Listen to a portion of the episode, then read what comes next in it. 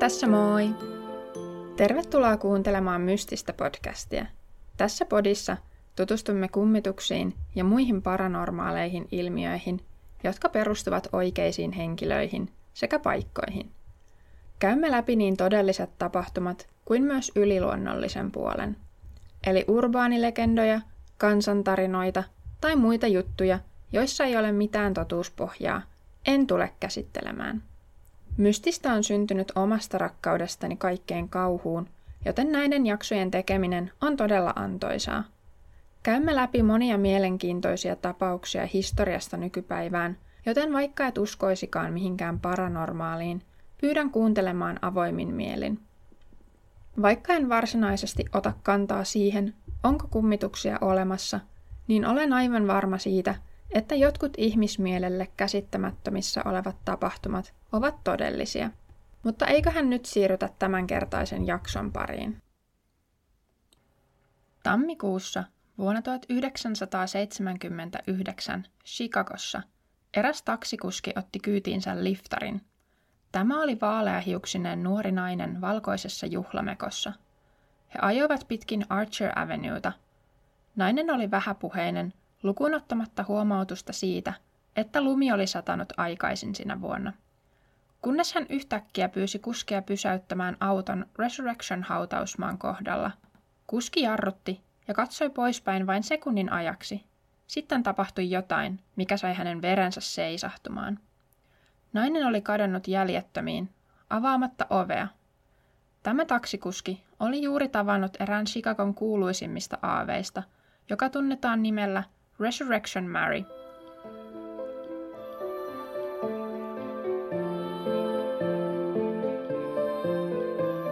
Ensimmäinen ihminen, joka tiettävästi tapasi Maryn, oli mies nimeltään Jerry Palus. Vuonna 1939 Jerry oli suositussa tanssisalissa nimeltään Liberty Grove Hall and Ballroom, Southsidein kaupunginosassa Chicagossa.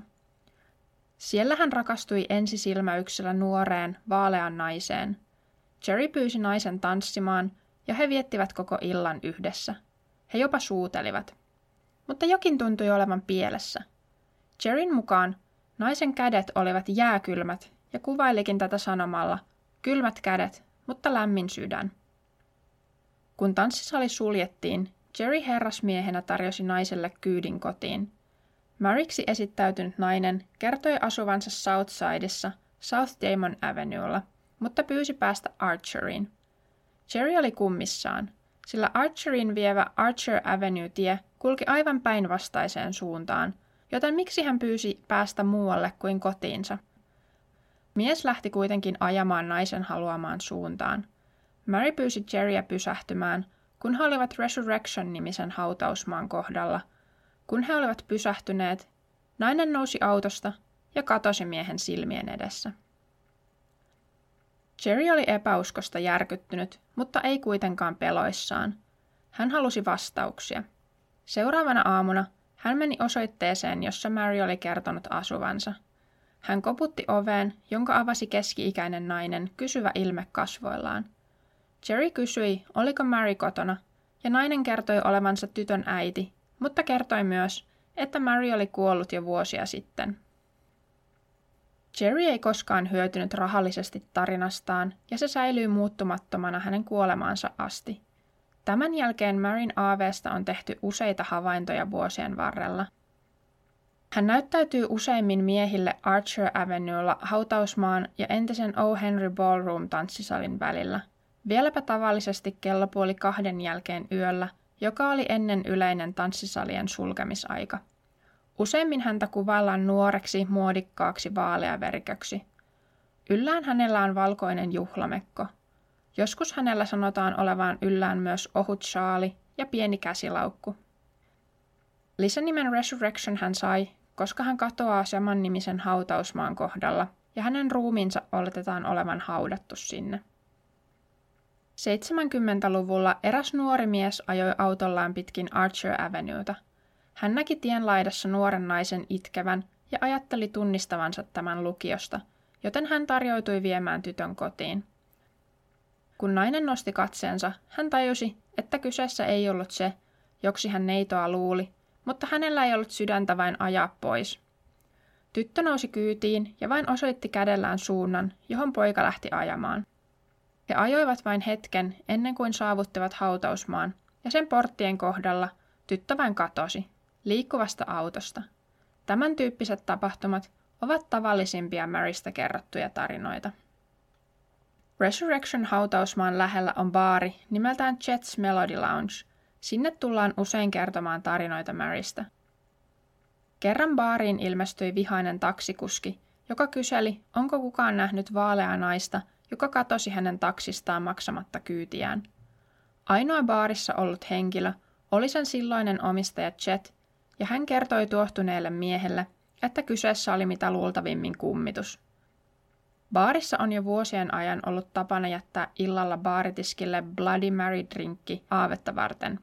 Joskus drinkki on kadonnut, mutta todennäköisesti joku elävä on sen juonut. 80-luvulla mies nimeltään Tony, joka oli harraskeptikko, ajoi pitkin Archer Avenuetä softball-pelin jälkeen perjantai-iltana. Hän näki valkoiseen mekkoon pukeutuneen tytön seisovan tien laidassa. Tony pysäytti auton ja tarjosi kyydin, johon tyttö suostui hypäten auton kyytiin. Tyttö pyysi vain ajamaan pitkin Archeria. Mies yritti virittää keskustelua, siinä kuitenkaan onnistumatta. Tyttö vastasi jokaiseen kysymykseen vain sanomalla, aja pitkin Archeria. Tony jopa sanoi tytölle tämän näyttävän Resurrection Maryltä, mutta kertoi myös, ettei usko sellaiseen. Sen jälkeen hän ehdotti, että he menisivät drinkeille Chet's Melody Loungeen, mutta ei saanut mitään vastausta. Hän ajoi yli 70 ohi hautausmaan ja sitten. Tyttö oli vain kadonnut autosta.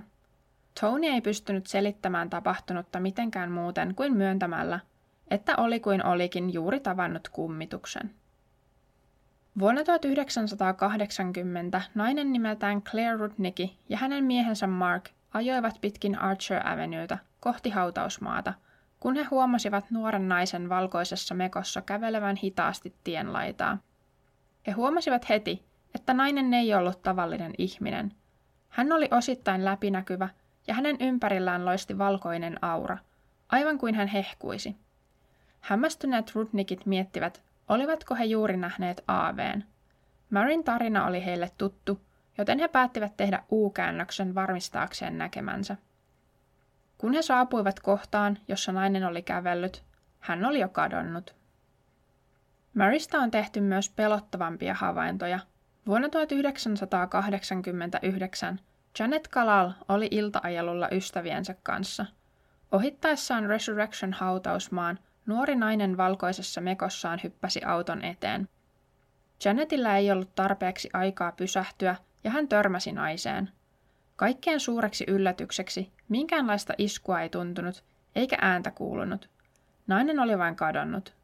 Kun Janet ystävineen astuivat ulos autosta tarkistaakseen tilanteen, he eivät löytäneet ketään ja autossa ei ollut merkkejä törmäyksestä. Kaikki autossa olleet olivat nähneet naisen, mutta silti hän oli kadonnut jälkiä jättämättä. Muitakin vastaavanlaisia tapauksia on ollut lukuisia aikojen saatossa. Vuonna 1976 poliisit saivat soiton nuorelta naiselta, joka oli paniikin vallassa. Hän oli nähnyt naisen valkoisessa mekossa makaavan tienlaidassa. Kun poliisit saapuivat paikalle, valkoiseen mekkoon sonnustautunut nainen oli kadonnut. Paria vuotta myöhemmin jälleen nainen valkoisessa mekossa juoksi auton eteen. Autoa ajanut pariskunta yritti väistää, mutta turhaan. He valmistautuivat törmäykseen, mutta sitä ei koskaan tullut. Jälleen nainen valkoisessa mekossaan oli kadonnut, jättäen autoa ajaneet ihmiset kauhun valtaan. Ainoa ihminen, joka on tiettävästi nähnyt Maryn useammin kuin kerran, on mies nimeltään Bob Main. Hän näki oudon naisen eräänä perjantai-iltana ja 2 viikkoa myöhemmin lauantai-iltana 70-luvun alussa ollessaan töissä eräässä tanssisalissa. Nainen oli nuori, vähän yli 170 senttiä pitkä, laiha ja hänellä oli olkapäille ulottuvat vaaleat hiukset, jotka oli laitettu isoille kiharoille. Hän oli vaalea, niin vaalea, että näytti kuin hän olisi puuteroinut kasvonsa ja koko vartalonsa. Nainen istui tanssilattian lähellä, eikä puhunut kenellekään, ja tanssikin aivan yksin tehden piruetteja. Kun hänelle yritti puhua, hän vain puisteli päätään ja tuntui katsovan suoraan ihmisten läpi. Oudointa oli, että vaikka kaikilta tanssisalin tulleilta tarkistettiin henkkarit, kukaan ei kumpanakaan iltana nähnyt tämän naisen tulevan sisään tai lähtevän. Mary on nähty myös tanssivan ja kävelevän joko hautausmaalla tai pitkin Archer Avenueta. Esimerkiksi vuonna 1974 kaksi poikaa näki hänet joulun aikaan tanssivan pitkin katua. Kun taas 1997 hautausmaan vieressä olevat katuvalot alkoivat vilkkua kummallisesti. Eivät mitenkään säännönmukaisesti, vaan täysin satunnaisesti. Tätä olivat todistamassa Mark Gordon ja hänen äitinsä Dolores Gordon. Sitten he näkivät hautausmaan aitojen sisäpuolella kävelevän nuoren, vaalean naisen. Tämä kulki määrätietoisesti eteenpäin, piittaamatta muusta maailmasta.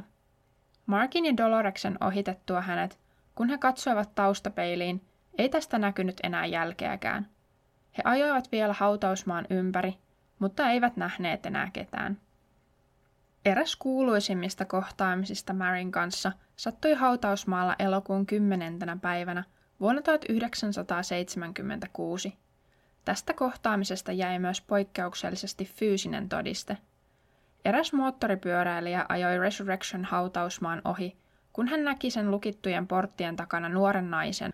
Hän soitti poliisille ja kertoi näkemästään konstaapeli Pat Homalle, joka lähti heti paikan päälle tutkimaan tilannetta. Saavuttuaan hautausmaalle poliisi kaivoi esiin taskulamppunsa ja alkoi etsiä tätä lukkojen takana olevaa ihmistä. Hän myös huusi henkilöä tulemaan aidalle, mutta ei saanut vastausta. Sitten konstaapeli Homa osoitti valollaan hautausmaan portteja ja huomasi sen kahden metallitangon olevan väännetty erilleen. Kun hän tarkasteli niitä lähempää, hän huomasi niiden olevan mustuneet sekä palaneet, ja niissä oli sormenjälkiä muistuttavat jäljet. Näitä jälkiä näytettiin useille asiantuntijoille, mutta kukaan ne ei ole pystynyt niitä täysin selittämään. Hautausmaalta kerrottiin, että tangot olivat vääntyneet, koska rakennusmies oli peruuttanut pakettiautonsa niihin. Vuotta myöhemmin hautausmaan työntekijät yrittivät poistaa jäljet tangoista puhalluslampulla, mutta eivät onnistuneet. Sana levisi ja monet ihmiset tulivat katsomaan tankoja, joten ne päädyttiin sahaamaan kokonaan irti ja tuhoamaan. Vaikka monet epäilevät, onko Resurrection Mary oikea henkilö, jotkut sitkeät paranormaalin tutkijat ovat selvittäneet hänen todellista henkilöllisyyttään. He ovat käyneet läpi tuhansia hautoja Resurrection hautausmaalla etsien yhteyksiä.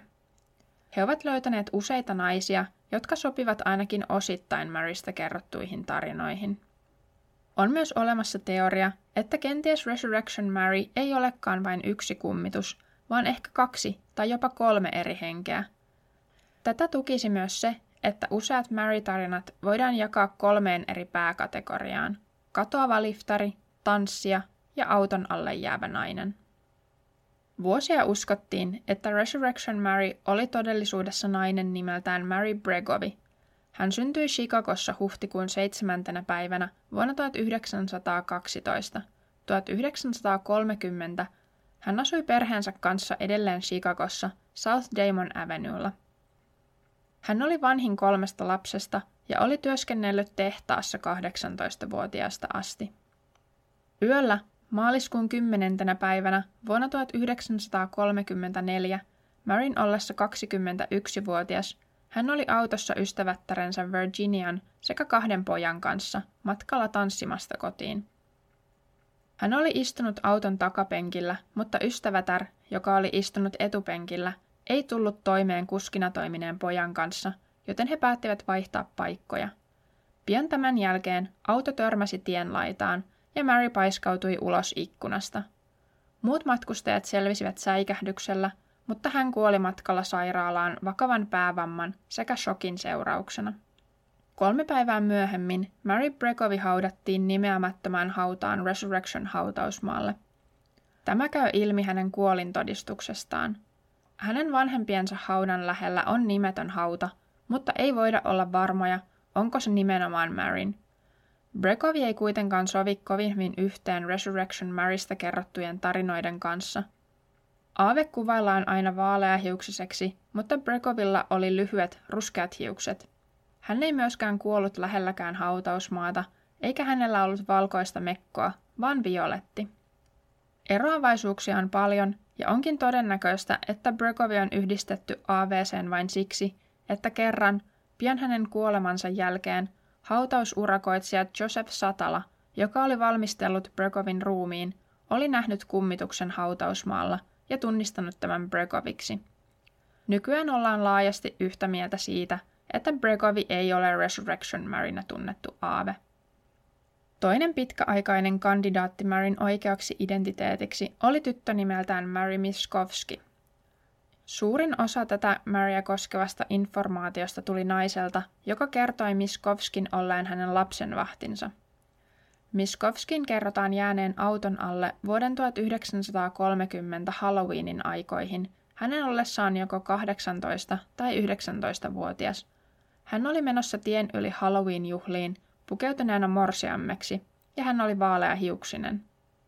Miszkowskista ja etenkin hänen kuolemastaan on kuitenkin ollut vaikea löytää virallisia dokumentteja. Asiaa vaikeuttaa myös hänen nimensä vaihtelevat kirjoitusasut. Yhtään Mary Miszkowskia ei ole listattu kuolleeksi Illinoisin osavaltiossa vuosien 1916 ja 1950 välillä. Eräs Mary Miszkowski on merkitty kuolleeksi marraskuun 5. päivänä vuonna 1930, eli melko pian Halloweenin jälkeen, mutta hän oli jo 67-vuotias, eli liian vanha sopiakseen Resurrection Maryn kuvaukseen. Kaksi muuta Mary Miszkowski-nimistä naista on myös löydetty. Heistä ensimmäinen kyllä asui South Damon Avenuella, mutta hän kuoli vasta 1956 ja toinen kuoli vasta 2000-luvun puolella. Näin ollen Mary Miszkowski on melko epätodennäköinen vaihtoehto. Kysymyksiä kuitenkin herättää se, miksi nainen, jonka lapsenvahti Miszkowski oli kuulemma ollut, muistaa hänen kuolleen 30-luvulla. Sekoittaako hän kenties nimen johonkin toiseen? Kolmas vaihtoehto on nainen nimeltään Mary Kovac. Hän syntyi maaliskuussa vuonna 1908, ollen vanhin 5 lapsesta. Mielenkiintoista on, että hän kävi samaa koulua kuin Mary Bregovic, joka oli 3 vuotta nuorempi, ja myös 2 vuotta nuorempi Mary Miszkowski. Tämä on se Miszkowski, joka kuoli 50-luvulla. He myös asuivat saman kadun South Damon Avenuen varrella, joten on hyvin todennäköistä, että he tunsivat toisensa. Kovacin ollessa vain 13-vuotias vuonna 1922 hänen äitinsä kuoli. Isän työskennellessä pitkiä päiviä Kovac otti vastuun nuoremmista sisaruksistaan ja piti heistä huolta. Vuotta myöhemmin isä nai entisen vuokraisäntänsä lesken, jolla oli 6 lasta. Kun uusioperheeseen kuului 11 lasta ja vain isä tienasi rahaa, vanhemmat lapset hankkivat töitä auttaakseen elättämään perhettä. Vuonna 1928 20-vuotias Mary Kovac pääsi töihin sairaalan siivoojaksi. Lisäksi hän tienasi rahaa toimimalla lapsenvahtina ja tanssittamalla miehiä paikallisessa tanssisalissa. Voisiko olla mahdollista, että nainen, joka muisti Mary Miszkowskin olleen hänen lapsenvahtinsa, muistikin nimen väärin ja kyseessä olikin Mary Kovac? Nainen kuvaili lapsenvahdillaan olleen vaaleat, kihartuvat hiukset, jotka ylsivät olkapäille, ja että tämä rakasti käydä tanssimassa. Kuvaus sopii tismalleen Kovaciin, joka myös asui vain kadun toisella puolella tästä naisesta. Nainen kertoi lapsenvahtinsa kuolleen lokakuussa vuonna 1930, mutta kenties hän katosikin naapurustosta muusta syystä, sillä Mary Kovac sairastui lokakuussa tuberkuloosiin. Tuohon aikaan tuberkuloosia hoidettiin eristäytymällä muista, ravinnolla ja raittilla ilmalla, eikä elinajan odotus ollut kovinkaan pitkä. Kovac joutui pitkäksi ajaksi sairaalaan, ja sillä aikaa nainen, jonka lapsenvahti hän oli kenties ollut, kerkäsi muuttaa pois. Kovac pääsi sairaalasta takaisin kotiin, kun hänen sairautensa ei ollut enää aktiivisessa vaiheessa, mutta hänen tuli silti levätä paljon ja syödä terveellisesti.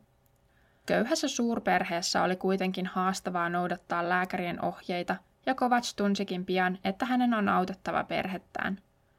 Sairautensa takia hän ei päässyt enää sairaalaan töihin, eikä vanhemmatkaan uskaltaneet ottaa häntä lapsen vahdiksi, mutta tanssimalla hän pystyi edelleen tienaamaan. Tällä tavoin hän ansaitsikin paljon rahaa, mutta se tarkoitti, että hän oli usein ulkona myöhään yöhön, ja jos hän ei saanut kyytiä yhdeltäkään tanssipariltaan, hän joutui kävelemään kotiin. Pian hänen olonsa huononi ja hänelle nousi kuume. Lääkärissä selvisi, että tuberkuloosi oli palannut, ja tällä kertaa hän ei selviäisi. Mary Kovac kuoli lokakuun 5. päivänä vuonna 1932, vain 23-vuotiaana. Hänet haudattiin äitinsä viereen Resurrection-hautausmaalle. Mary Kovac ei kuollut auto-onnettomuudessa, niin kuin Resurrection Maryn usein uskotaan tehneen, mutta muilla tavoin hän sopii tarinoihin hyvin, ulkonäköä myöten. Erityisen hyvin hän sopisi Jerry Paluksen, joka tiettävästi oli ensimmäinen Resurrection Maryn tavannut henkilö, tarinaan. Tällä hetkellä suosituin vaihtoehto Aaveen oikeaksi identiteetiksi on Anna Norkus-niminen tyttö. Hän syntyi Kikerossa, Illinoisin osavaltiossa vuonna 1914. Hänen vanhempansa olivat liettualaista alkuperää ja he antoivat tyttärelleen nimen Ona, joka on liettuaksi sama kuin Anna. Hän oli erittäin omistautunut neitsyt Marjalle, minkä seurauksena hän alkoi käyttää keskimmäisenä nimenään Mariaa, eli Maria. Teini-ikänsä kynnyksellä tanssi oli hänen intohimonsa ja hänellä oli vaaleat hiukset sekä hoikka vartalo. Ennen 13-vuotis syntymäpäiväänsä Norkus aneli isältään lupaa päästä tanssimaan O'Henry Ballroomiin. Isä suostui ja heinäkuun 27. päivän iltana vuonna 1927 Norkus pääsi isänsä ja tämän ystävän William Wisnerin sekä hänen seuralaisensa mukaan. He tanssivat koko illan ja kello 1:30 aamuyöllä auto täynnä juhlijoita ajoi pitkin Archer Avenueta ohi Resurrection-hautausmaan ja kääntyen toiselle tielle. Silloin tragedia tapahtui. Auto suistui tieltä ja tippui lähes 8 metriä syvään rautatieojaan. Norkus ei selvinnyt törmäyksestä. Hän kuoli noin 6 viikkoa ennen 13. syntymäpäiväänsä.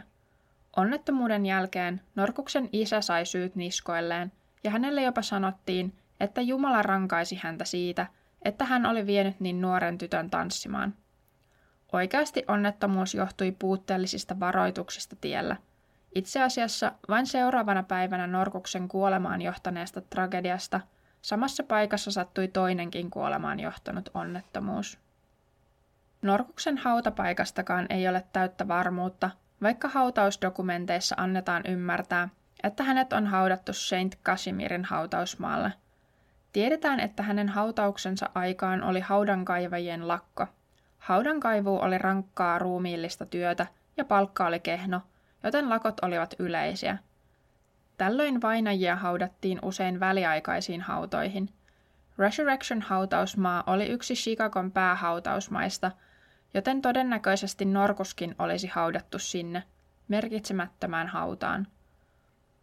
Huonosti rakennettujen arkkujen ja lämmön seurauksena ruumis hajoaa nopeasti, joten lakon päätyttyä hän saattoi olla jo niin maatunut, että hänet on ollut mahdotonta tunnistaa. Annakaan ei sovi täydellisesti kuvaukseen Aaveesta, etenkään koska hän oli niin nuori, mutta hän kyllä näytti ikästään vanhemmalta. Muut yksityiskohdat istuvat hyvin, ja jos uskoo teoriaan useista aaveista, Norkuksen kerrotaan olevan autojen eteen juokseva tyttö. Resurrection Mary-havainnot ovat vähentyneet 90-luvun jälkeen. On spekuloitu, että kenties tämä johtuu siitä, että katuvalojen määrä on lisääntynyt, tehden Archer Avenuesta paljon kirkkaamman öisin. Paranormaalin tutkijat myös sanovat, että kummitukset vaipuvat välillä lepotilaan ilman selkeää syytä ja sitten aktiviteetti jälleen kasvaa. Kenties ne ikään kuin lataavat akkujaan, sillä oletettavasti fyysisten, silmillä nähtävien ilmiöiden aikaansaaminen vaatii aaveelta paljon enemmän energiaa kuin esimerkiksi kylmän kohdan tai tuoksun aikaansaaminen. Skeptikot puolestaan mielellään pitävät Mary-tarinoita puhtaasti kansantarinoina. Suurin ongelma tässä kategorioinnissa on se, että Marysta on olemassa niin paljon ensikäden kohtaamisia. Kun kyseessä ovat urbaanilegendat, kuten katoava liftaaja, tapausten oletetaan tapahtuneen ystävän ystävälle tai jonkun poikaystävän äidin ystävälle ja niin edelleen.